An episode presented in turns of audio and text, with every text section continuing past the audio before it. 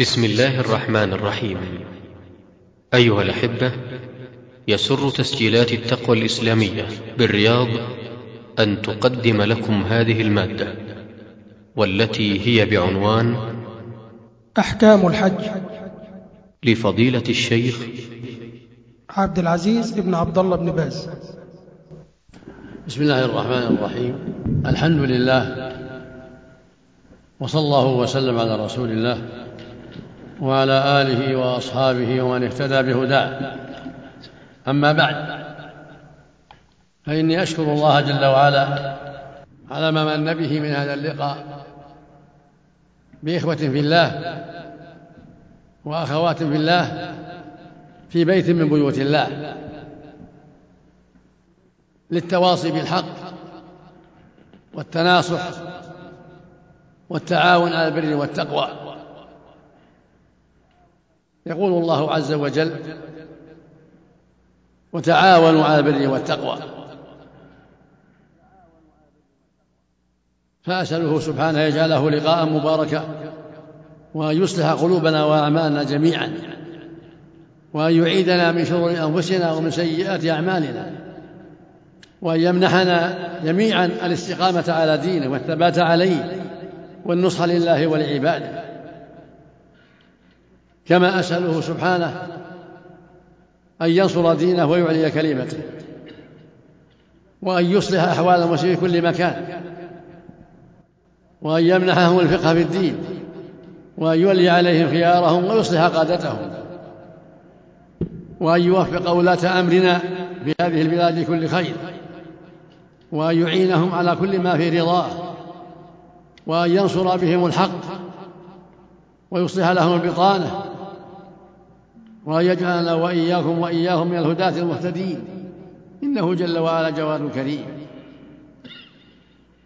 أيها الإخوة في الله إن الله سبحانه خلق الخلق لعبادته. وأمرهم بذلك. وأرسل الرسل عليهم الصلاة والسلام. وأنزل الكتب بهذا الأمر العظيم. فقال تعالى وما خلقت الجن والإنس إلا ليعبدون. قال تعالى يا أيها الناس اعبدوا ربكم. قال تعالى ولقد بعثنا في كل أمة رسولا أن يعبدوا الله واجتنبوا الطاغوت. فجميع الثقلين الجن والإنس خلقوا ليعبدوا الله. وأمروا بهذا الأمر العظيم. والعبادة هي توحيد الله وطاعته. عبادة الله التي خلقنا لها وأمرنا بها وبعث الله الرسل بها هي توحيد الله وطاعته. والاستقامة على شريعته والحذر من عنه. هذه العبادة. أنت مخلوق لهذا مخلوق لتعبد ربك بامتثال أوامره وترك نواهيه والوقوف عند حدوده إخلاصا له ومحبة له وتعظيما له ورجاء ثوابه وحذر عقابه. يا أيها الناس اعبدوا ربكم الذي خلقكم والذين من قبلكم لعلكم تتقون. وقد وعد من عبده واتقاه بالجنة والكرامة والسعادة الأبدية. كما قال عز وجل إن المتقين في جنات وعيون إن المتقين في جنات ونعيم إن للمتقين عند ربهم جنات النعيم. وعد الله المؤمنين والمؤمنات جنات تجري من تحتها أنهار خالدين فيها ومساكن طيبة في جنات عدن ورضوان من الله أكبر ذلك هو الفوز العظيم. ويقول سبحانه إن الذين آمنوا وعملوا الصالحات أولئك هم خير البرية يعني خير الخليقة. جزاؤهم عند ربهم جنات عدن تجري من تحتها الأنهار خالدين فيها أبدا رضي الله عنهم ورضوا عنه ذلك لمن خشي ربه. هذا جزاء من اتقاه وعبده واستقام على دينه. فالواجب على جميع المكلفين من الرجال والنساء أن يتقوا الله وأن يؤدوا هذه العبادة التي خلقوا لها بتوحيد الله وطاعته والإكثار من ذكره وترك معصيته وأصل هذه العبادة شهادة أن لا إله إلا الله وأن محمدا رسول الله. هذان أصل الدين هاتان الشهادتان. شهادة أن لا إله إلا الله. والمعنى الشهادة بأنه لا معبود حق إلا الله. كل ما عبده الناس هو باطل سوى رب ربنا جل وعلا. كما قال تعالى وإلهكم إله واحد لا إله إلا هو الرحمن الرحيم. قال سبحانه ذلك بأن الله هو الحق وأن ما يدعون من دونه هو الباطل. وقضى ربك ألا تعبدوا إلا إياه. إياك نعبد وإياك نستعين. فالواجب على كل مكلف من الرجال والنساء والجن والإنس أن يعبدوا الله وحده. أن يخصوه بدعائهم وصلاتهم وصومهم وزكاتهم وصومهم ونذرهم وذبحهم وسائر عباداتهم. كلها لله وحده. ليس له شريك. هو الذي يدعى ويرجى. بيده تصريف الأمور. بيده الضر والنفع. بيده العطاء والمنع. من آمن به واتقاه أدخله جنته وأسكنه فسيح جنته. ومن خالف أمره وتعدى حدوده صار إلى غضبه وعذابه. والشهادة الثانية شهادة أن محمدا رسول الله. الشهادة بأن محمد بن عبد الله بن عبد المطلب الهاشمي المكي المدني العربي عليه الصلاة والسلام هو رسول الله حقا. بعثه الله خاتما الرسل في حين فترة من الرسل وجعله خاتم النبيين وجعله رسولا إلى الناس عامة جنهم وإنسهم. كما قال تعالى قل يا أيها الناس إني رسول الله إليكم جميعا. قال سبحانه وما أرسلناك إلا كافة للناس بشيرا ونذيرا. وقال عليه الصلاة والسلام كان النبي يبعث إلى قومه خاصة وبعثت إلى الناس عامة عليه الصلاة والسلام. فالواجب اتباعه كما قال تعالى قل يا أيها الناس إني رسول الله جميعا الذي له ملك السماوات والأرض لا إله إلا هو يحيي ويميت فآمنوا بالله ورسوله النبي الأمي الذي يؤمن بالله وكلماته واتبعوه لعلكم تهتدون. قال تعالى وأطيعوا الله وأطيعوا الرسول واحذروا. قال تعالى قل أطيعوا الله وأطيعوا الرسول فإن تولوا فإنما علي ما حمل وعليكم ما حملتم وإن تطيعوه تهتدوا وما على الرسول إلا البلاغ المبين. ويقول جل وعلا من يطع الرسول فقد أطاع الله. ويقول سبحانه وما آتاكم الرسول فخذوه وما نهاكم عنه فانتهوا. واتقوا الله إن الله شديد العقاب. هذا واجب الثقلين أن يوحدوا الله ويعبدوه وأن يتبعوا رسوله محمد صلى الله عليه وسلم في كل شيء في فعل ما أمر وترك ما نهى. ومن ذلك الصلوات الخمس فهي عمود الدين وهي أعظم واجب بعد الشهادتين الظهر والعصر والمغرب والعشاء والفجر. فرضهما فرضهن الله على جميع الثقلين فعلينا أن نصلي الصلوات الخمس كما أمر الله ونحافظ عليها ونطمئن ونؤديها كما أمر الله. على الرجال والنساء. من حفظها من حافظ عليها حفظ دينه ومن ضيعها فهو لما سواها اضيع ويقول عليه الصلاة والسلام رأس الأمر الإسلام وعمله الصلاة. ويقول عليه الصلاة والسلام العهد الذي بيننا وبينهم الصلاة فمن تركها فقد كفر. ويقول صلى الله عليه وسلم بين الرجل وبين الكفر والشرك الصلاة. فالصلاة عمود الإسلام. من تركها من الرجال والنساء كفر. فالواجب الحفاظ عليها والاستقامة عليها وأن تؤدى بالطمأنينة والخشوع والحضور بين يدي الله. قد أفلح المؤمنون الذين هم في صلاتهم خاشعون. فالواجب عليك يا عبد الله وعليك يا أمة الله المحافظة عليها في وقتها. الرجل يصليها في الجماعة كما أمر الله والمرأة تصليها في بيتها كما أمر الله بالطمأنينة والعناية بالوقت والخشوع عدم النقر عدم العجلة. يطمئن في ركوعه وسجوده وقراءته واعتداله بعد الركوع وجلوسه بين السجدتين يؤديها بالطمأنينة. ولما رأى النبي صلى الله عليه وسلم رجلا من الأعراب صلى ولم يتم ركوعه ولا سجوده أمره بالإعادة أعد فصل فإنك لم تصلي. فلم فمن لم يطمئن ولم يؤدي حق هذه الصلاة لم تصح. لا بد من الطمأنينة فيها وأن تؤدى بخشوع. قال له صل فإنك تصلي ثم قال إذا قمت إلى الصلاة فأسبغ الوضوء ثم استقبل القبلة ثم كبر ثم اقرأ ما تيسر معك من القرآن. في اللفظ الآخر ثم اقرأ بأم القرآن يعني الفاتحة وما شاء بما شاء الله. ثم اركع حتى تطمئن ركعا ثم ارفع حتى تعتدل قائما ثم اسجد حتى تطمئن ساجدا ثم ارفع حتى تطمئن جالسا ثم اسجد حتى تطمئن ساجدا ثم افعل ذلك في صلاتك فلا بد من الطمأنينة والعناية وأن يأتي بالأذكار المشروعة فيها في الركوع سبحان ربي العظيم سبحان ربي العظيم في السجود سبحان ربي الأعلى سبحان ربي الأعلى في الركوع والسجود يقول سبحانك اللهم ربنا وبحمدك اللهم اغفر لي. كل هذا مشروع سبوح قدوس الروح وفي السجود يدعو ويكثر من الدعاء في السجود ومن دعائه صلى الله عليه وسلم في السجود اللهم اغفر لي ذنبي كله دقه وجله وأوله وآخره وعنته وسره ويقول صلى الله عليه وسلم أما الركوع فعظموا فيه الرب بالتسبيح. سبحان ربي العظيم سبحان ربي العظيم سبحانك اللهم ربنا وبحمدك اللهم اغفر لي. أما الركوع فعظموا فيه الرب. وأما السجود فاجتهدوا في الدعاء. فقبل أن يستجاب يعني حري يستجاب لكم ويقول صلى الله عليه وسلم أقرب ما يكون العبد من ربه وهو ساجد فأكثر الدعاء. ثم الزكاة بعد الصلاة الركن الثالث. كل من عليه من عنده مال فيه الزكاة يجب أن يؤديها ويحرص ويؤديها لأهلها المستحقين لها. من ذهب أو فضة أو إبل أو بقر أو غنم أو عروض تجارة أو زروع من تمور أو حبوب. على كل من عنده مال الزكاة يؤدي الزكاة في وقتها لأنها أخت الصلاة قرينتها. يقول سبحانه أقيموا الصلاة وآتوا الزكاة. ويقول سبحانه وما أمروا إلا ليعبدوا الله مخلصين له الدين حنفاء ويقيموا الصلاة ويؤتوا الزكاة. وذلك دين القيمة فعلى كل مسلم كل مسلم عندها مال أن يزكي. إذا بلغ المال النصاب وحال عليه الحول في الذهب والفضة وعروض التجارة ربع العشر. من كل ألف خمسة وعشرون. ربع العشر في المئة اثنان ونصف. في أربعين ألف ألف وهكذا. وفي الزكاة في الحبوب والثمار زكاتها وفي الإبل والبقر والغنم السائمة زكاتها. فلا بد من الزكاة. ومن بخل بها عذب بها يوم القيامة.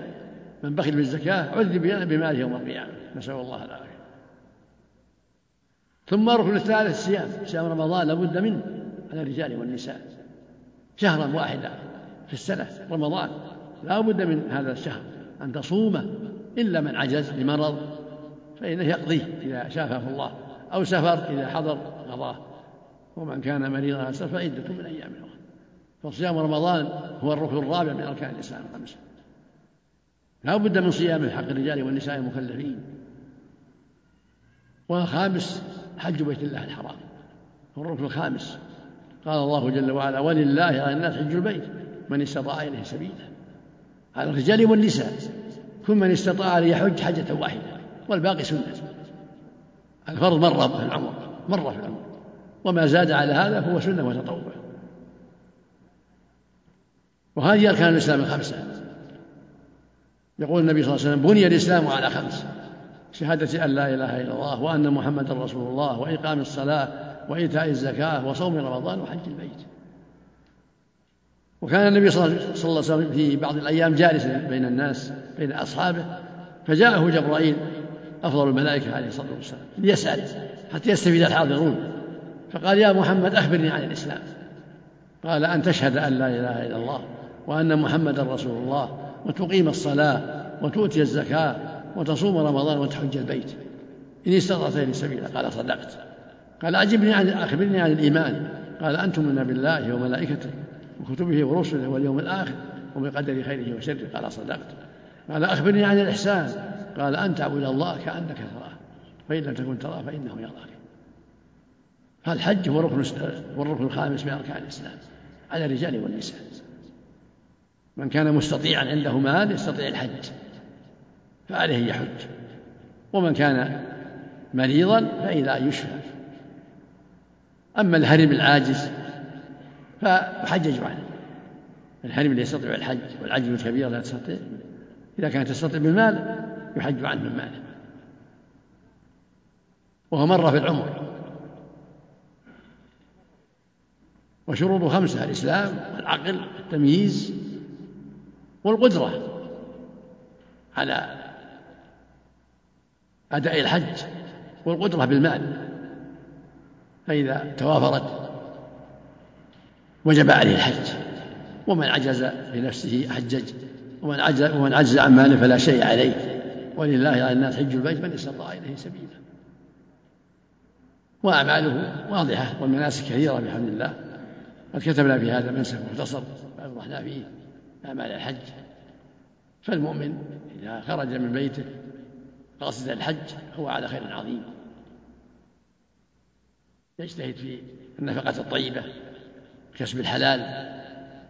وإن كان عليه حقوق أداها. كان عليه دين حال حرص قبل حاجة يؤدي الديون التي عليه. وإن كان ديون مؤجلة لم تمنع من حجه. فإذا أتى الميقات اغتسل يتيسر ذلك. أو في بيته يغتسل في بيته. ويلبس الإزار والرداء في بيته أو في الميقات. ويتطيب.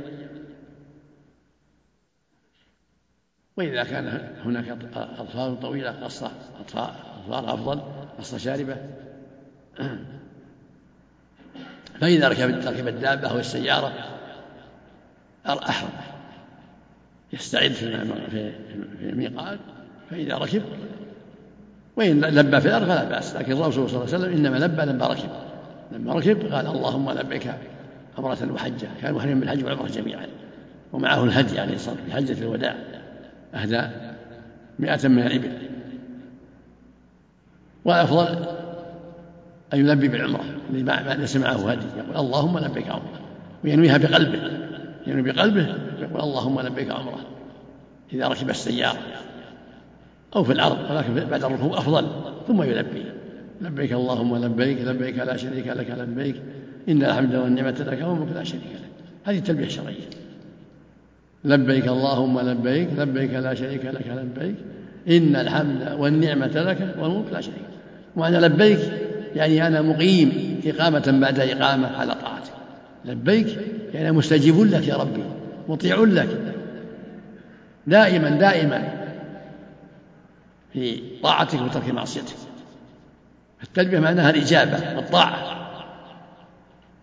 يلبي في الأرض أو في السيارة أو في الطائرة على أي حال. إنسان ماشي وهو ماشي في الطائرة يلبيه بالطائرة في السيارة يلبيه بالسيارة على المطية يلبيه هكذا. النبي على مطيته ويلبي عليه الصلاة والسلام. والرجل يحرم في إزار وريد أفضل. إزار على نصف الأسفل ورداء على كتفيه. والأفضل يكون أبيض. والمرأة لما تيسر لكن الأفضل أن تكون في ملابس ليس فيها فتنة ملابس عادية ليس فيها ما يفتن الناس. تكون مستورة كلها. إذا بدت الناس تكون مستورة متحجبة أما في بيتها وفي سيارتها مع النساء فلا بأس أن تكشف وجهها ويديها لا بأس مع النساء. إذا لم يرها الرجال الأجانب وتلبي كما يلبي الرجل. تلبي بالعمرة عند الإحرام لبيك عمرة في الميقات بعدما ركوب السيارة. أما الغسل ففي ففي بيتها والتنظف في بيتها أيسر لها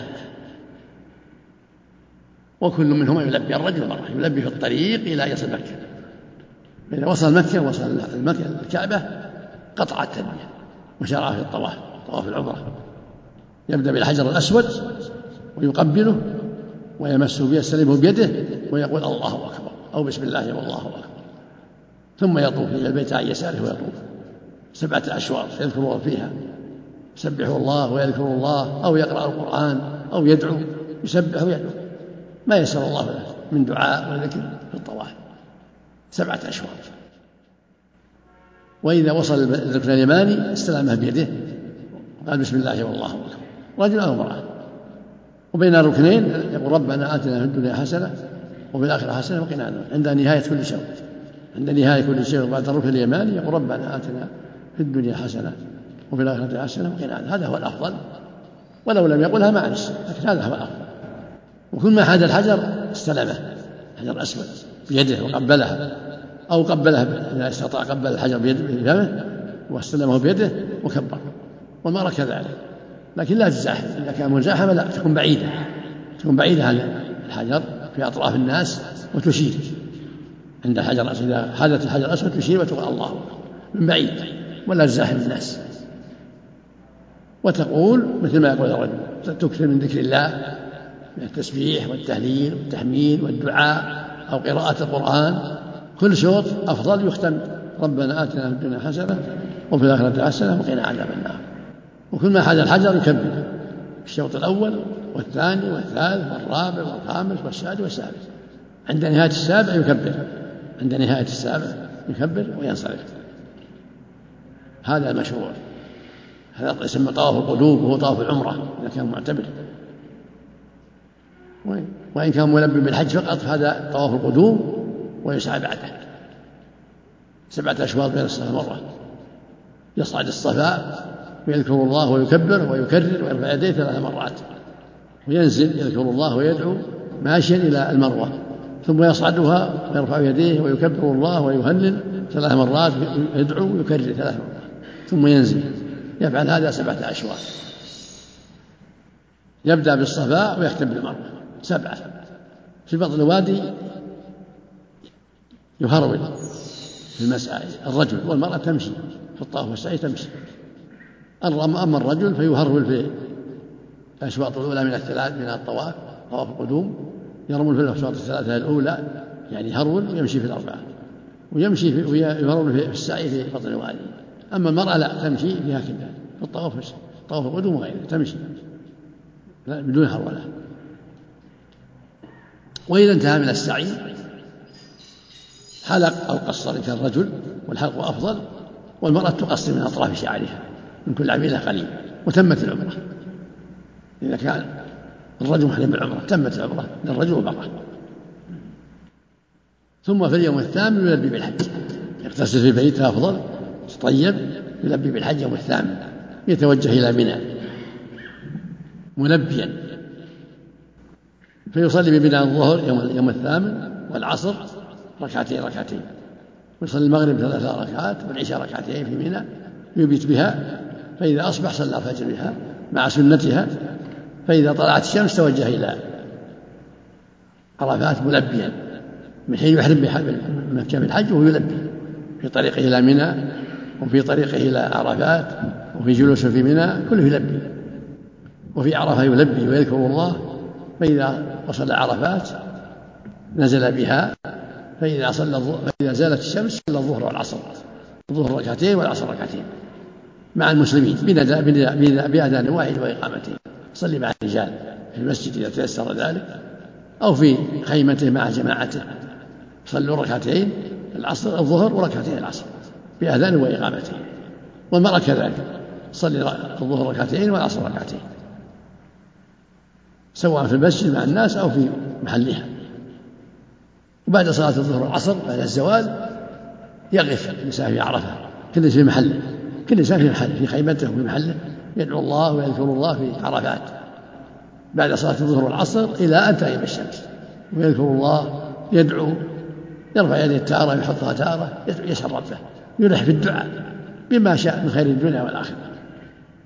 مع التلبية لبيك اللهم لبيك لبيك لا شريك لك لبيك إن الحمد والنعمة لك والملك لا شريك. يلبي ويدعو ويكثر من الدعاء والتسبيح والتهليل يدعو ربه بما شاء. يسأل ربه قبول حجه يسأل ربه العفو اللهم إنك عفو تحب العفو فاعف عني. يسأل ربه الجنة ويتعوذ به من النار. يسأل ربه حسن الخاتمة. يسأل ربه الثبات على الحق. يسأل ربه لولاة الأمور التوفيق والهداية وصلاح النية والعمل. يسأل ربه المسلمين الهداية والتوفيق. يسأل ربه من كل خير.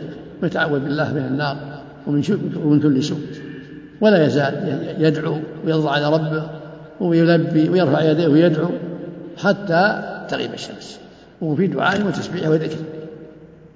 يروى عنه عليه السلام أنه قال خير الدعاء دعاء يوم عرفه وأفضل ما قلت أنا والنبي من قبل لا إله إلا الله وحده لا شريك له. له ملك وله الحمد وهو على كل شيء قدير. فالإنسان يكثر من ذكر الله. سبحان الله والحمد لله ولا إله إلا الله والله أكبر ولا حول ولا قوة إلا بالله. سبحان الله وبحمده سبحان الله العظيم. لا إله إلا الله وحده لا شريك له. له الملك وله الحمد يحيي ويميت وهو حي لا يموت بيده خيره على كل شيء قدير. لا إله إلا أنت سبحانك إني كنت من الظالمين. سبحان الله والحمد لله ولا إله إلا الله والله أكبر ولا حول ولا قوة إلا بالله العلي العظيم. سبحان الله وبحمده سبحان الله العظيم. اللهم اغفر لي ولوالدي. اللهم أجرني من النار. اللهم اعتقني من النار. اللهم أدخلني جنه وانجي من النار. اللهم أصلح قلبي وعملي. اللهم إنك عفو تحب العفو فاعف عني. اللهم إني أسألك رضاك والجنة وأعوذ من سخطك والنار غير ذلك من الدعوات الطيبة. ويلبي مع هذا لبيك اللهم لبيك لبيك لا شريك لك لبيك. إن الحمد والنعمة لك والملك لا شريك لك حتى تغيب الشمس. فإذا غابت الشمس انصرف إلى مزدلفة بالسكينة والوقار. لا يعجل يهدى في السيارة وغير السيارة حتى لا يضر أحدا. فإذا وصل مزدلفة وهو يلبي في الطريق ملبي فإذا وصل مزدلفة صلى بها المغرب والعشاء. المغرب ثلاث والعشاء اثنتين. بأذان وإقامة. كل واحد بإقامة. بأذان واحد وإقامتين. كما فعله النبي صلى الله عليه وسلم. ويلبي في الطريق. فإذا فرغ من الصلاة استراح. إن كان يحتاج طعام عشاء ولا يستريح ينام. ويوتر في أول الليل أو في آخره. لأن الوتر كان النبي صلى الله عليه وسلم في جميع السنة يوتر ويتهجد عليه الصلاة والسلام. قول جابر في بعض الروايات أنه اضطجع حتى أصبح. ما يدل على أنه ترك الوتر. بل سنة الوتر عليه الصلاة والسلام في جميع الزمان. فلعل لعله وتر وجابر لم يشهد لأن كل يستريح في النوم ليلة الزلفة يعني يستريح الناس وينامون كل يأخذ مضجعه ويستريح. فلعله لم يراه حين قام أو, أو, أو ترك هذا لأنه أمر معلوم. التهجد بالليل والإيتار بالليل معلوم. فإذا أصبح صلى الفجر. الرجل مع الناس والمرأة في محلها يصلون الفجر بأذان وإقامة في أول الصبح.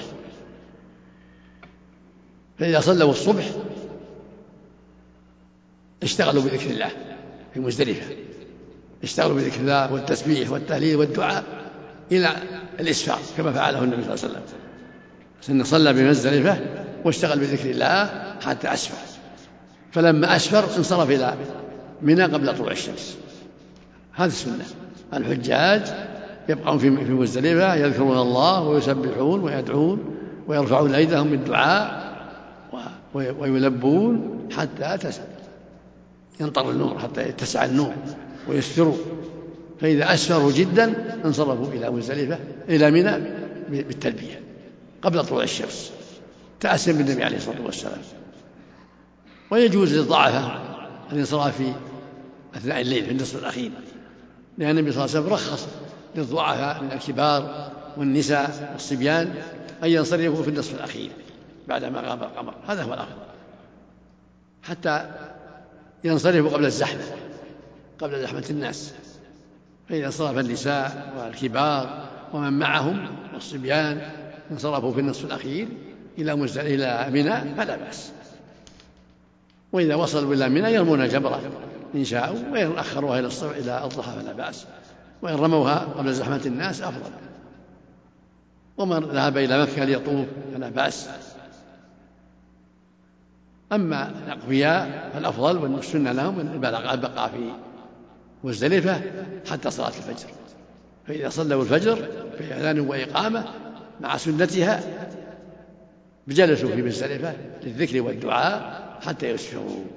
فإذا أسفروا انصرفوا إلى منى بالتلبية. فإذا وصلوا إلى منى رموا الجمرة قطعوا التلبية. انتهت التلبية. كل واحد يرمي الجمرة جمرة العقبة اللي تلي مكة بسبع حصيات. يكبر مع كل حصى. هذا يوم العيد. يكبر مع كل حصى الله أكبر ويرمي. فإذا رماها انصرف إلى منزله لذبح هديه وحلق رأسه. يذبح هديه كان معه هدي ينحر ويحلق رأسه الرجل والحلق أفضل وإن قصر فلا بأس. لكن الحلق أفضل. الرسول دعا للمحلقين ثلاثا بالمغفرة والرحمة وللمقصر واحدة عليه الصلاة والسلام. فالحلق أفضل للرجل. والمرأة يكفيها التقصير من أطراف الشعر. ثم بعد هذا الأفضل يطوف يذهب إلى مكة للطواف وإذا رمى الجمرة وحلق حل التحل الأول. إذا رمى الجمرة وحلق رأسه أو قصر وقصرت المرأة حصل التحل الأول. يلبس المخيط يطيب لا بأس. ثم الطواف بعدها يذهب إلى مكة للطواف طواف الحج طواف الإفاضة. ويسعى المتمتع على السعي الثاني لحجه السعي الأول لعمرته وهذا السعي لحجه. فإذا طاف وسعى تم الأمر. حل له التحل الأول التحل كله. يعني حل التحلل كامل يلبس المخيط ويأتي النساء حل كامل.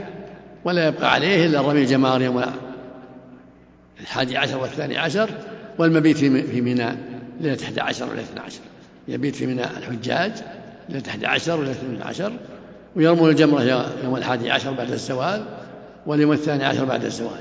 الجمار الثلاث. كل جمرة بسبع حصيات. الجمرة الدنيا التي تمثل الخيف بسبع حصيات يكبر مع كل حصاة ثم الوسطى بسبع حصيات. ثم الأخيرة التي رماها يوم العيد يرميها هي الأخيرة. جمرة العقبة بسبع حصيات. يكبر مع كل حصى. هذا هو السنة. يوم الحادي عشر.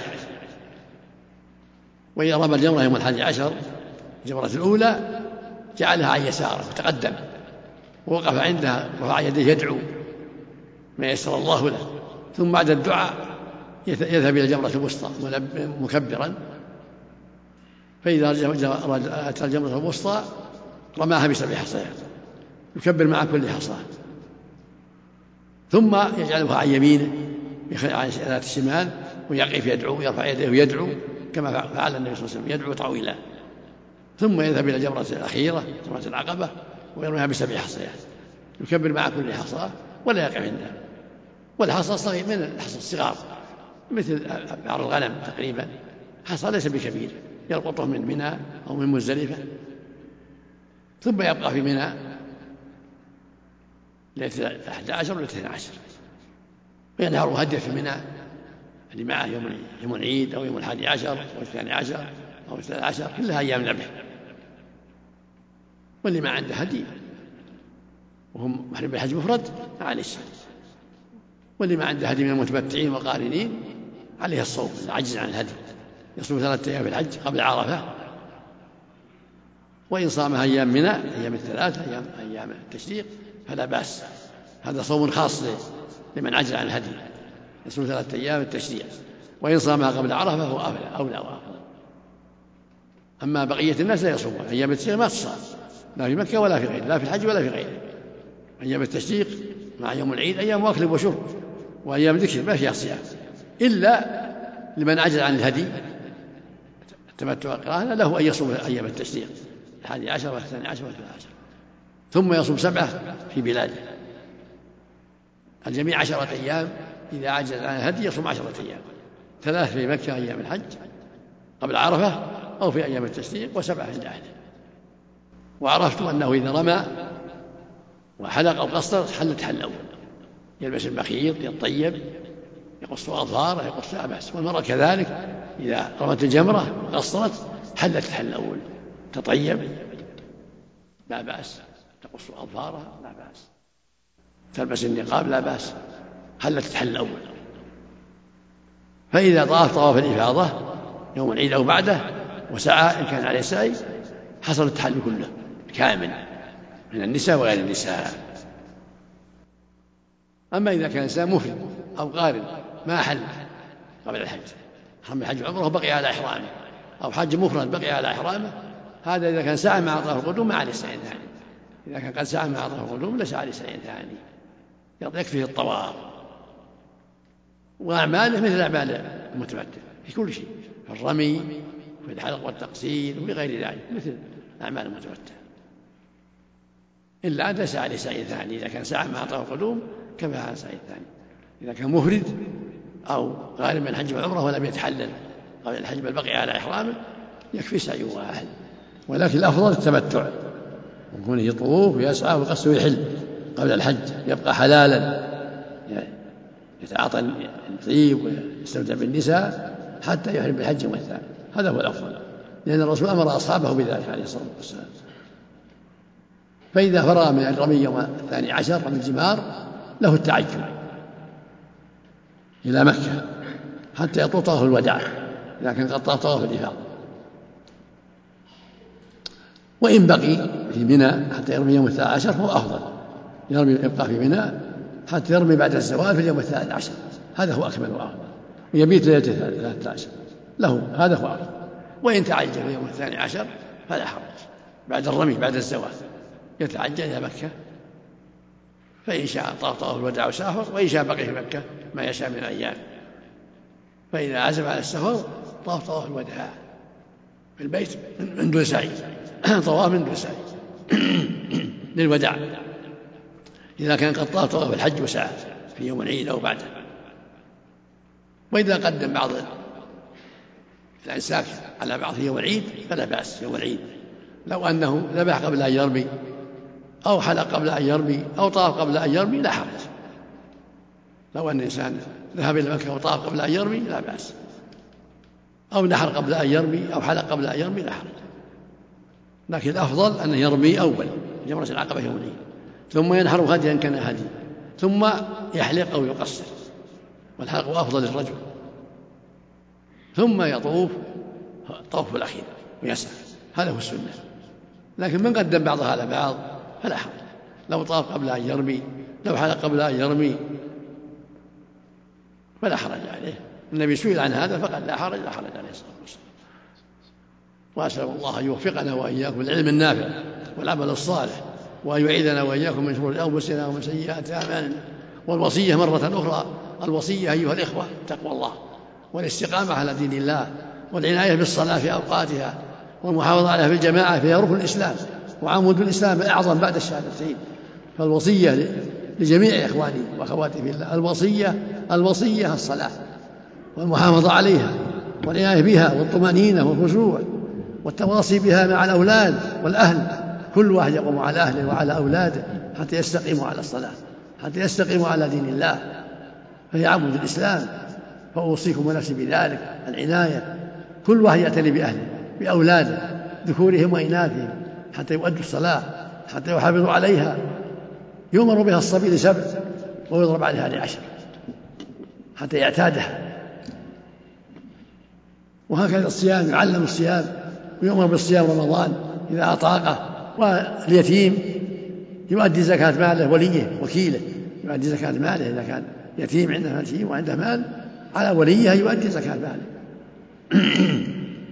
والواجب على الجميع التواصي بالحق والتعاون على البر والتقوى في جميع الأشياء في السفر والحضر في الشدة والرخاء في جميع الأحوال كما قال ربنا وتعاونوا على البر والتقوى وقال سبحانه والعصر إن الإنسان في خسر إلا الذين آمنوا وعملوا الصالحات وتواصوا بالحق وتواصوا هذه صفة الرابحين هذه أخلاق الرابحين المؤمنين. إيمان صادق بالله ورسوله. وعمل صالح وهو أداء فرائض الله وترك محارم الله.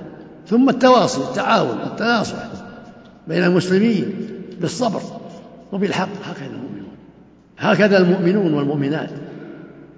يعبدون الله وحده ويطيعونه وينفذون أوامره وينتهون عن نواهيه عن إخلاص لله ومحبة وتعظيم وتعاون على البر والتقوى. وعن تآمر بالمعروف وعن تناهي عن المنكر وعن تواصل بالحق. وعن تواصل بالصبر رزق الله جميع التوفيق والهداية وصلى الله وسلم على نبينا محمد وعلى آله وأصحابه وأتباعه بإحسان. شكر الله لكم وأثابكم على هذا البيان. ها هنا جمع من الأسئلة وجلها مصدر بعبارة إني أحبكم في الله وأشهد الله على ذلك. نعم. يقول السائل رجل حالته المادية ميسورة ومات والده ولم يحج حجة الإسلام فهل يلزم ولده الحج عن أبيه؟ وإذا لم يحج أو يحجج عنه فهل يعد هذا من العقوق؟ بسم الله والحمد لله. أما الجواب عن في الله فنقول لكل من قال ذلك أحبك الله الذي أحببتنا له. والتحاب في الله من أهم الواجبات ومن أفضل العبادات. يقول الله جل وعلا وجبت محبة المتحابين فيه والمتبادلين فيه والمتجالسين فيه والمتزاورين فيه كما يقول النبي صلى الله عليه وسلم سبعة يظلهم الله في ظله يوم لا ظل إلا ظله. إمام عادل وشاب نشأ في عبادة الله ورجل قلبه معلق بالمساجد ورجلان تحابا في الله. اجتمع على فتفرق عليه. ورجل دعته امرأة ذات منصب وجمال فقال إني أخاف الله. ورجل صدق بصدقة فأخفاها حتى لا تعلم شماله ما تنفق يمينه. ورجل ذكر الله خاليا ففضت عيناه ويقول النبي صلى الله عليه وسلم يقول الله يوم القيامة أين المتحابون بجلالي اليوم أظلهم في ظلي يوم لا ظل إلا ظلي. وثبت عنه صلى الله عليه وسلم أنه قال زار رجل أخا له في الله. في بعض الجهات. فأرسل الله على طريقه ملكا. يعني-, يعني في صورة إنسان فلما مر عليه سأله. قال أين تريد؟ قال أريد فلانا. قال هل لك من نعمة تربه عليه؟ قال لا. إلا أني أحبه في الله. قال إني رسول الله إليك أن الله يحبك ما أحببته. فالتحاب في الله من أفضل القربات أما السؤال عن من بات ولم يحج إن كان قادر حين مات مستطيع فالواجب إخراج الحج من تركته. إذا كان مات ومستطيع يجب إخراج الحج من تركته. أما إن كان فقير معلش. وإذا حج ابنه عنه أو أخوه أو زوجته أو أحد وقاربه فجزاه الله خير طيب. من حج عنه فجزاه الله خيرا. ولكن لا يلزمه الحج إذا كان فقير ما عنده شيء حين مات. نعم. أحسن الله إليك. إذا لم يحج الابن يكون من العقوق يقول؟ ليس من العقوق لا ما هو بلازم الحج يعني ما, ما عليه حج. إذا مات وهو فقير ما عليه حج. ولو ولو ما حج عن ولده ما هو من العقوق. ليس بواجب. لكن من حج عن أبيه أو عن أمه فقد فعل معروفا وخيرا وبرا. أحسن الله إليكم. هناك ظاهرة عند بعض طلاب العلم وهي أنهم إذا تتبعوا سيرة عالم ورأوا أنه لم يحج حجوا عنه. فكيف يكون فعل هؤلاء؟ لا أعلم له أصل. أقول لا أعلم له أصل. ولم يبلغ عن أحد من السلف أنه فعل هذا. ولا أعلم له أصلا لكن إذا علم أن أحد من إخوانه ما حج عنه لا بأس. لكن تتبعه والسؤال عمن لم يحج حتى يحج عنه لا أعرف له أصلا نعم. حسن الله إليكم. يقول السائل وقعت على زوجتي بعد أداء العمرة. وبعد الوقاع تذكرت زوجتي أنها لم تقصر من شعرها فماذا في ذلك؟ ليس عليه ما دام ناسي ليس عليه. شيء نعم. ربنا لا تؤاخذنا إن نسينا وأخطأنا نعم. شكر الله لكم. يقول السائل ما حكم تقبيل جدران الكعبة؟ بدعة هذا بدعة. التقبيل الحجر الأسود فقط. تقبيل جدران الكعبة بدعة لا أصل له. وإنما التقبيل الحجر الأسود خاصة عند الطواف. نعم. أحسن الله إليكم.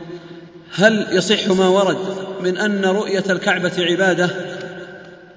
ورد في الحديث لا أعلم هذا يحتاج إلى نظر يحتاج إلى نظر وعناية. نعم. أحسن الله إليكم. يقول السائل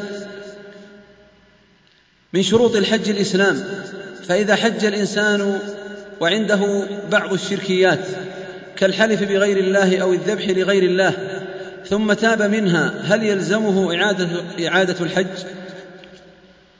نعم إذا حج وهو مشرك يلزمه أن يعيد الحج إذا كان الشرك أكبر لأن المشرك حابط العمل.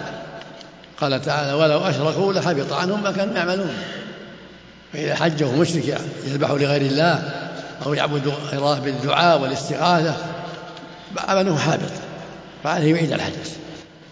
أما الشرك الأصغر يحلف بغير الله بالنبي أو ما شاء الله شاء فلان ولا الله فلان هذا لا يمنع الحج. حجه صحيح وعليه التوبة إلى الله. أما الشرك الأكبر صرف العبادة لغير الله أو سب الله أو سب الرسول أو ترك الصلاة هذا يعيد الحج. أحسن الله إليكم.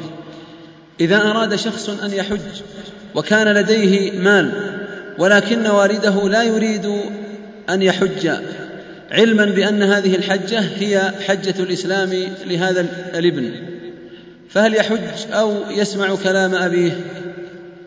الواجب أن يحج. وليس له طاعة أبيه في هذا.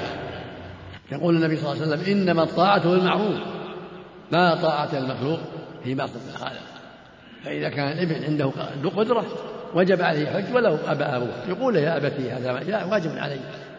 يخاطب بالتي أحسن الكلام الطيب. يقول يا والدي أرجو السماح لأن هذا أمر واجب علي وعليك. عليك أن تعينني لا تمنعني. الله يقول ولله أن حج البيت من استطاع إليه سبيلا. والنبي يقول صلى الله عليه وسلم بني الإسلام على خمس ذكر منها حج البيت. مع الاستطاعة. فيخاطب والده بالكلام الطيب والأسلوب الحسن. فإن أصر والده فله عليه يحج ولو ولو أصغر لأن حق الله مقدم على حق الأب وعلى حق غيره. حق الله مقدم. أحسن الله إليكم. حاج متمتع اعتمر ثم تحلل وعاد إلى بلده الرياض وحين أراد الإحرام للحج حالت دون ذلك موانع. فماذا عليه؟ يقول حاج نوى التمتع اعتمر ثم تحلل لكنه رجع إلى بلدته الرياض والذي منعه من ذلك موانع. فماذا عليه؟ ليس عليه. الحمد لله. إن تيسر الحج حج ولا مو لازم الحج ما يلزم إلا بالشروع فيه. هو ما شرع إنما حد العمرة فقط. فإن تيسر له الحج حج وإلا فلا. نعم. هذا إذا كان قد حج الفريضة. فإذا كان ما حج الفريضة يلزمه في حج الفريضة. نعم. أحسن الله إليكم. لي جدة أرضعتني سنتين وهي الآن مقعدة.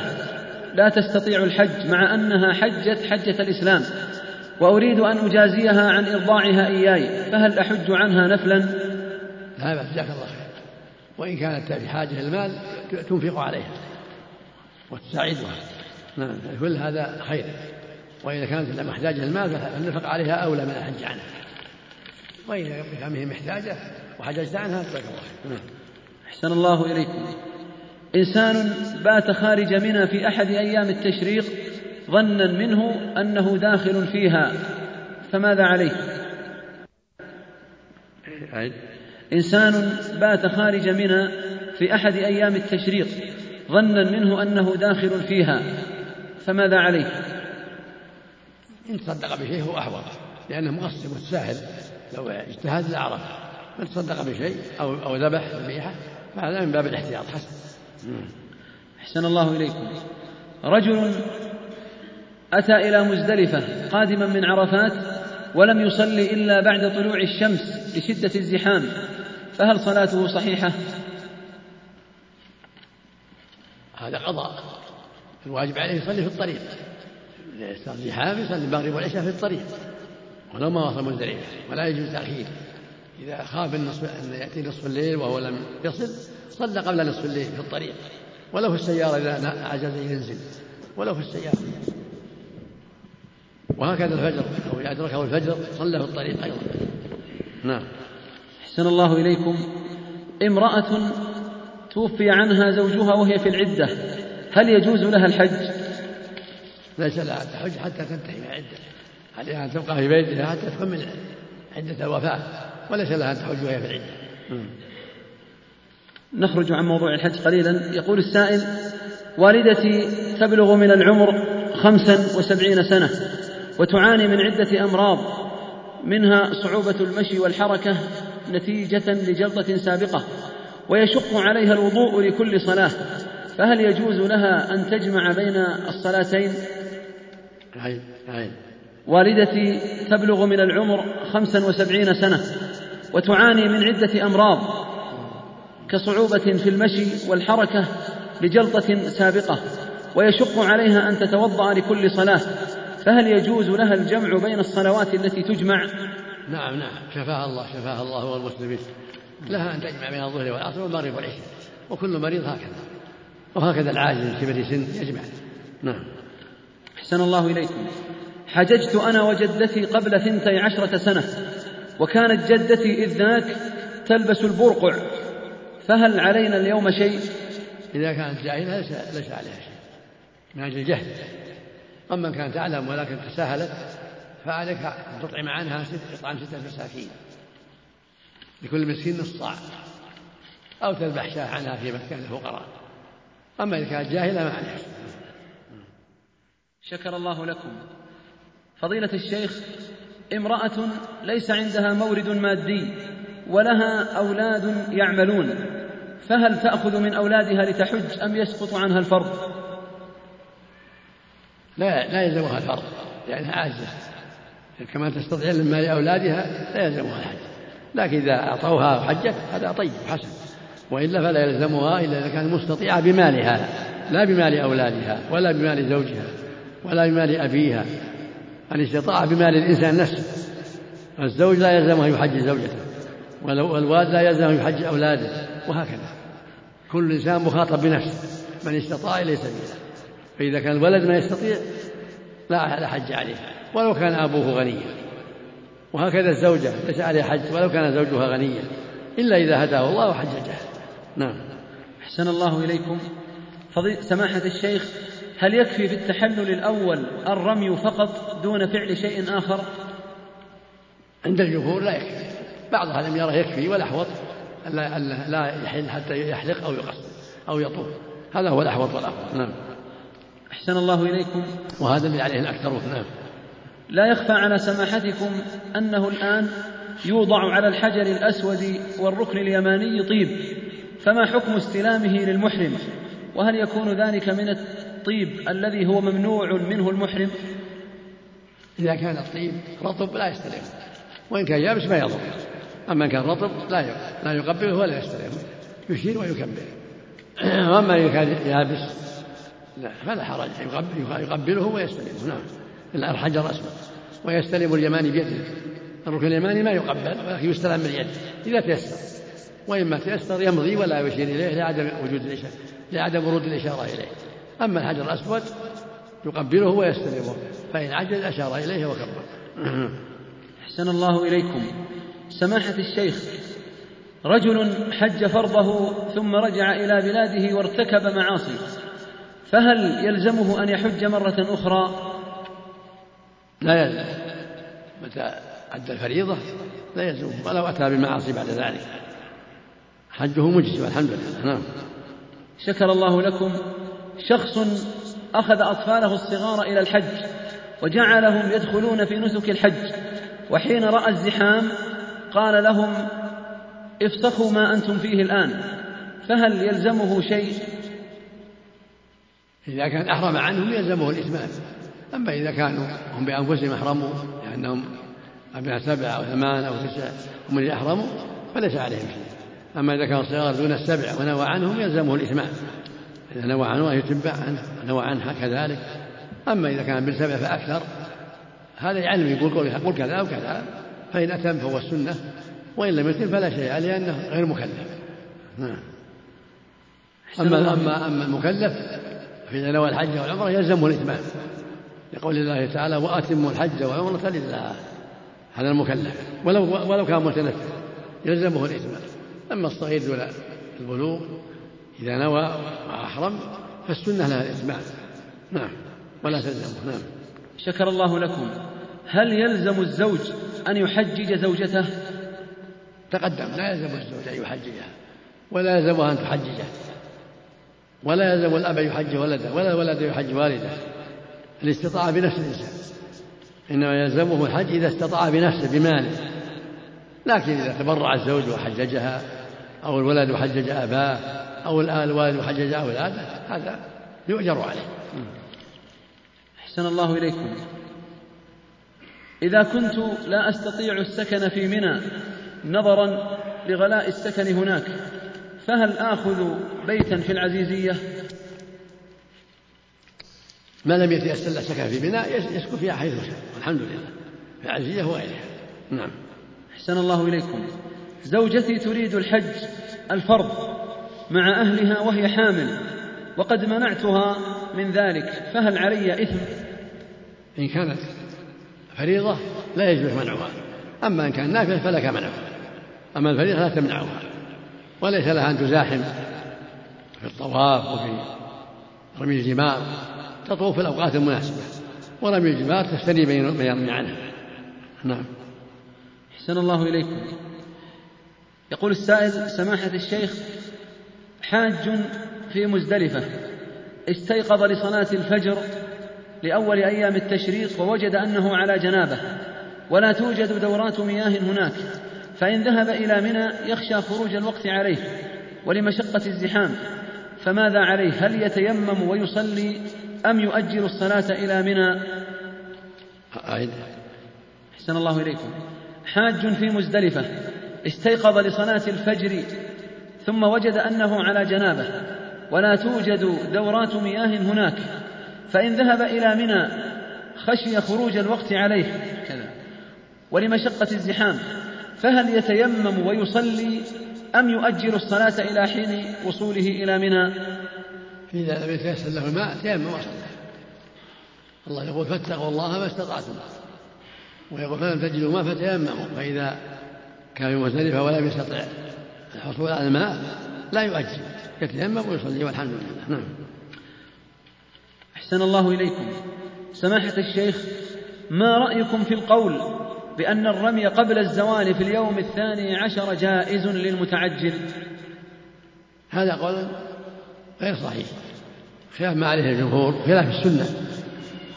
فالصواب عدم جوازه. لا في اليوم الثاني عشر ولا الثالث عشر. كما لا يجوز اليوم الحادي عشر. الرمي كله بعد الزوال. النبي صلى الله عليه وسلم رمى بعد الزوال وقال خذوا عني مناسككم. اللهم صل على نعم. أحسن الله إليكم. إذا حججت وسكنت في مخيم إحدى الدوائر الحكومية وأنا لست من منسوبيها ولكن دخلت عن طريق بعض الإخوة فهل حجي تام وصحيح؟ لا حرج في ذلك.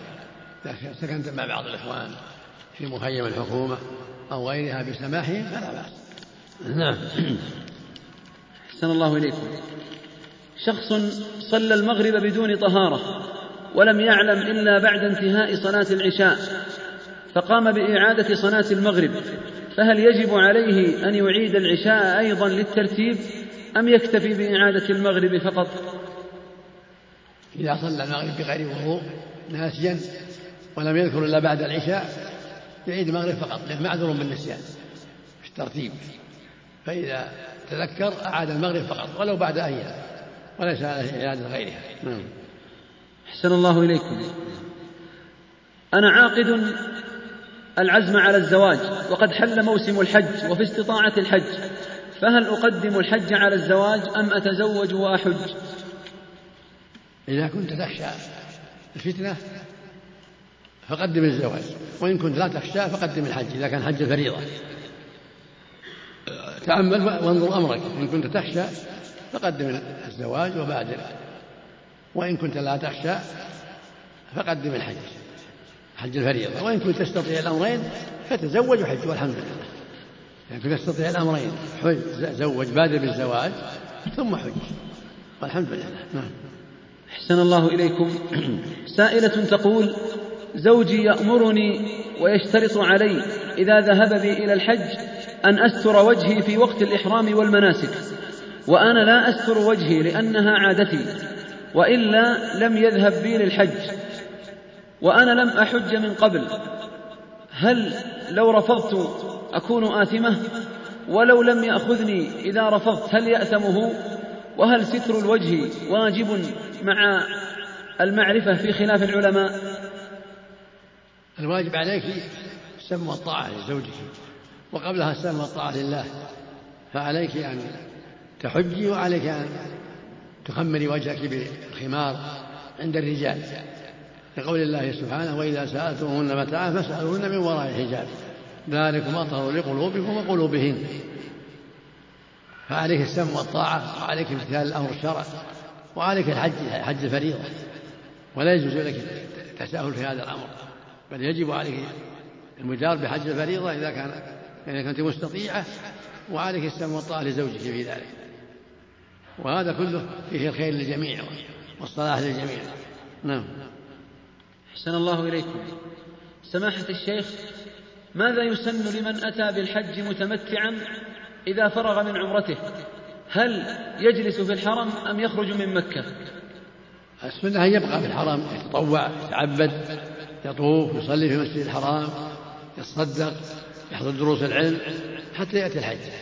النبي صلى الله عليه وسلم والصحابة بقوا في الحرم في مكة حتى حجوا فإذا جاء فرغ من العمرة يبقى في الحرم يستمع الفوائد يحضر دروس العلم يصلي الفرائض في الحرم إذا تيسر. الصلاة في مكة بمئة ألف صلاة.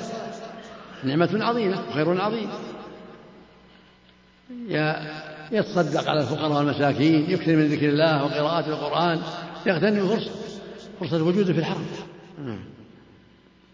أحسن الله إليكم. هل يعد الحلق بواسطة الماكينة الكهربائية على درجة الصفر؟ هل يعد حلقا أم تقصيرا؟ محتمل والأقرب والله إذا كان ما يبقى شيء إنه من جنس الحلق. إذا كان بالمكينة ما يبقي شيء يعني يستوفي كل شيء فلعله مثل الحلق. لكن كون يحلق بموسى أفضل وأحوط حتى لا يبقي شيء. كما حلق النبي صلى الله عليه وسلم وقال اللهم اغفر للمحلقين اللهم ارحم المحلقين ثلاث مرات والمقصرين مرة. فالموسى أكمل وفي المكينة التي لا تبقي شيئا مقارب. لكن الموسى أقرب وأكمل في الحلق. أحسن الله إليكم.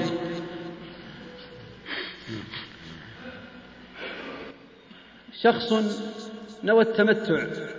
ثم قدم لأداء العمرة فهل يجوز له أن يقدم السعي على الطواف؟ السنة أن يطوف ثم يسعى. في العمرة وفي الحج جميعا.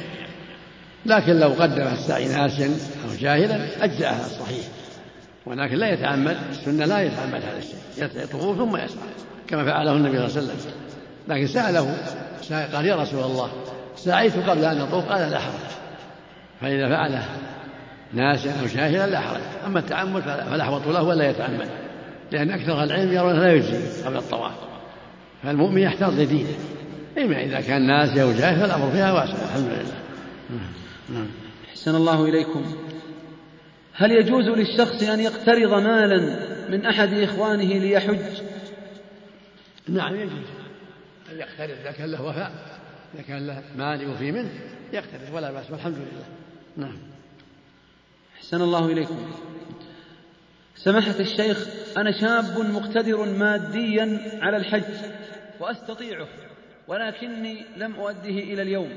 فهل علي إثم بتأخير هذه الفريضة؟ نعم. عليك إثم. عليك التوبة إلى الله والبدار بالحج هذا العام. وعليك التوبة عما مضى. الله يقول سبحانه وتوبوا إلى الله جميعا أيها المؤمنون لعلكم تفلحون. لأن الواجب عليك البدار بالحج من حين استطعت. فالتأخير منك معصية. فعليك التوبة إلى الله من ذلك والبدار بالحج هذا العام. أحسن الله إليكم. هل يصح ما روي من أن من مات ولم يحج يقال له مت يهوديا أو نصرانيا؟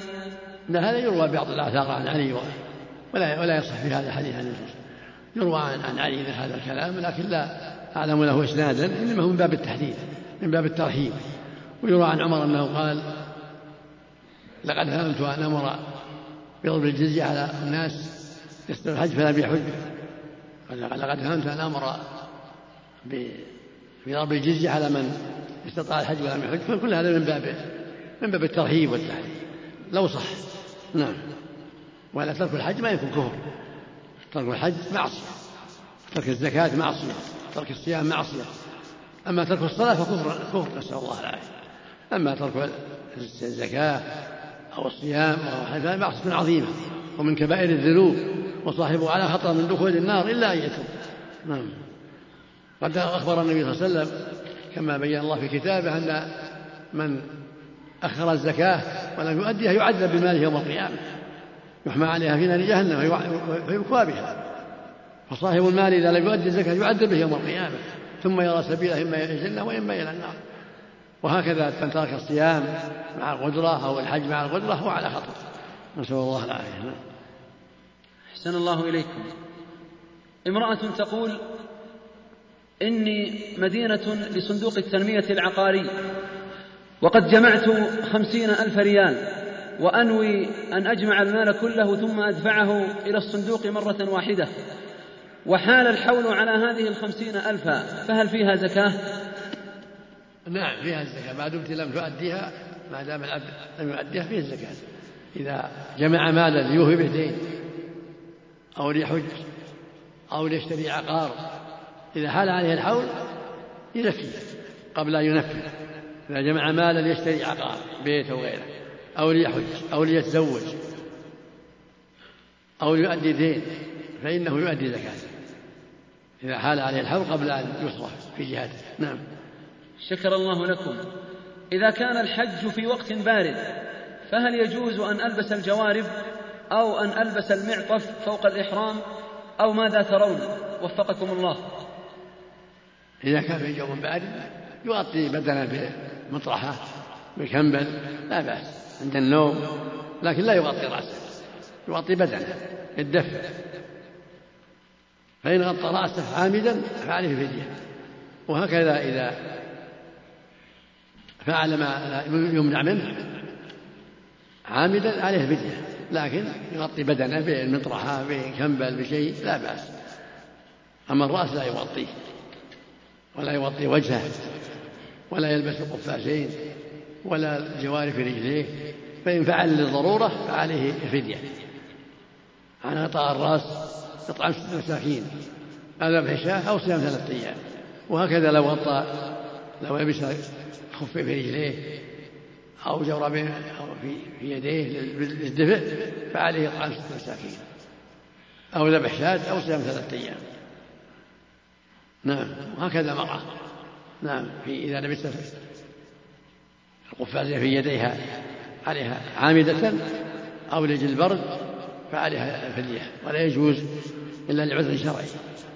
أما أما الخفان المرأة لا تلبس خفيها المرأة لا تلبس خفين لا حرج عليها. لكن لا تلبس قفازين في يديها ولا تلبس النقاب في حال الحج والعمرة.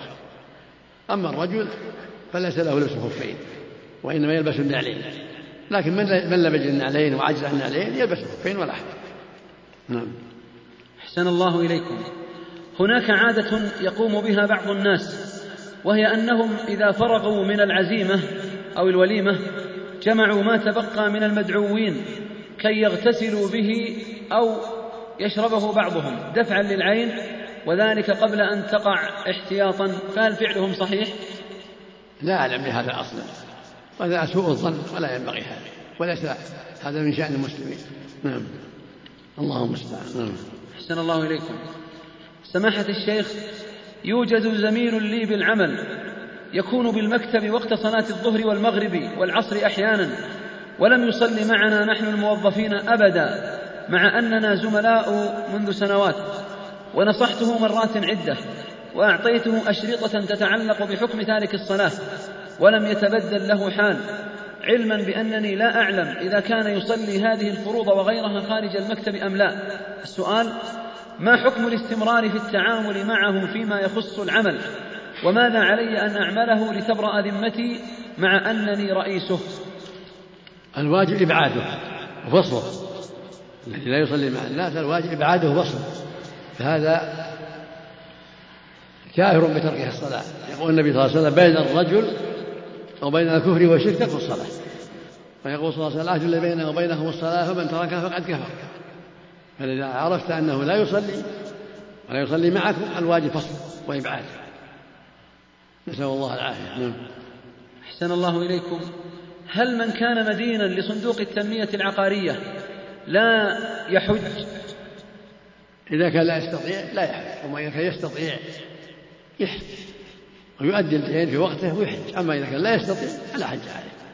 أما إذا كان يستطيع الدين إذا حل ويستطيع الحج فالحمد لله. أو يستطيع الحج والدين بعد حل الحج كذلك. نعم. أحسن الله إليكم. لي ابن خال وقد عقد الزواج على امرأة ولكن لم يستطع أن يكمل بقية تكاليف الزواج. فهل أعطيه من زكاة مالي علما بأن والده لا يستطيع تزويجه الآن؟ نعم إذا كان الإنسان حاجة عن الزواج من الزكاة. أو يستطيع البعض ولا يستطيع الكل يعاني من من الزكاة. لأن هذا من المهمات الشرعية. فالعاجز عن الزواج يساعد من الزكاة وغيرها. نعم. أحسن الله إليكم. يوجد بعض الحجاج يجعلون نساءهم أو كبارهم يصلون خلف المقام وفي غمرة الزحام ويضيقون على الطائفين جاعلين من بعضهم سياجا على بعض. فهل ندفعهم بشيء من القوة؟ لا سيما وأنهم يستعملون العنف مع من يمر قريبا منهم. ينبغي في هذا التسامح.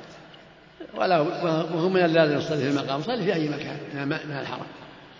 ذهب إلى المصابيح الأروقة صلي في أي مكان. ولا تزاحم ولا تؤذي. وبعض الناس كثير من الشيعة يفعل هذا الشيعة. وهذا بعض الناس كذلك. المقصود ينبغي ترك المزاحمة والأذى.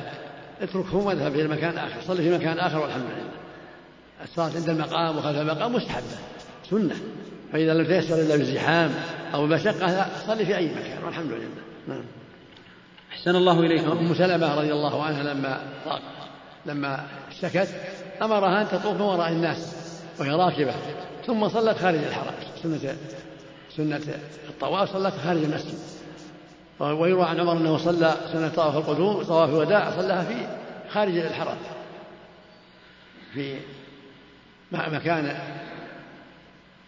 الذي نزل به خارج خارج المسجد. نعم. في وأن صلى في ذي طوى نعم. شكر الله لكم. امرأة امتنع أخوها أن يحج معها لأنها تريده محرما لها لم يحج معها إلا بأجرة وهي قادرة على إعطائه الأجرة. فهل لو لم تعطه شيئا تكون آثمة؟ لا حرج عليها بإعطائه الأجرة ولا ينبغي له يشترط ينبغي له يساعد أخته ولكن لو أعطته لأنه محتاج أعطته شيء يعينه على الحج فلا بأس. ولا يلزمها. لكن إذا تيسر أنه يساعدها يحج معها بدون شيء فهو الذي ينبغي له الأفضل له ومن من المروءة ومن مكارم الأخلاق.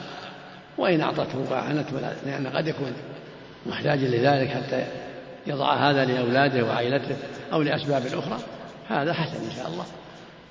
وإذا دفعت مال. دفعت له مالا حتى يحج بها فهذا أيضا أحوط لها لأنه من من نفس الاستطاعة. المحرم لا بد منه لا بد من المحرم فإذا لم يتيسر إلا بمال سعد نعم. أحسن الله إليكم. امرأة سقط جنينها لأربعة أشهر هل يلزم له عقيقة أم لا؟ إذا سقط بعد الأربعة في الشهر الخامس فإنه يصلى عليه ويعق عنه ويسمى لأن قد نفخت فيه الروح. أما إذا كان في الرابع وما قبله فلا يسمى ولا يصلى عليه. نعم نعم. ليس بآدم يصلى عليه. لأنه حينئذ في تخطيط والمضغة. فإذا كان في الخامس وما بعده يصلى ويسمى يصلى عليه ويسمى ويعق عنه. هذا هو الأفضل نعم. أحسن الله إليكم. نذرت أن إذا فاز الفريق الذي أشجعه أن أحج واليوم هل يلزمني أن أفي بالنذر أم أنه نذر معصية؟ لا لا طاعة الحج. من نذر أن يطيع الله أحد الحج طاعة. وأما مسألة فوز الفريق وما عدا فوز شيء ثاني. لكن ماذا نذرت أن تحج إذا فاز الفريق الفلاني أو, أو سبق فلان فعليك أن تحج. لأنك نذرت طاعة. والرسول يقول من نذر أن يطيع الله فليطيعه.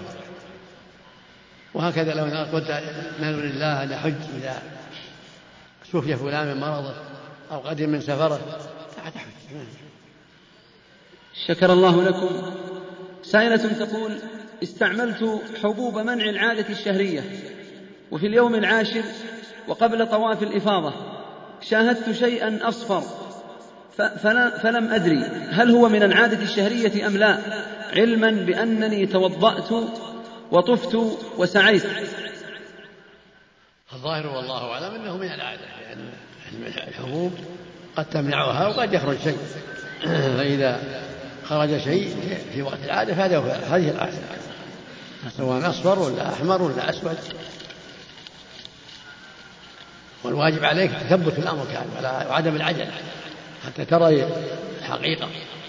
فإذا كنت طفتي ولم تغتسلي فالظاهر أن عليك إعادة الطواف. أما السعي لا يضر لكن إعادة الطواف. تعيد الطواف بنية عن الحجة السابقة. وإذا أتاك, أتاك زوجك فعليك الدم يذبح في مكان الفقراء. نعم. نكتفي لا عليك. وفق الله الجميع.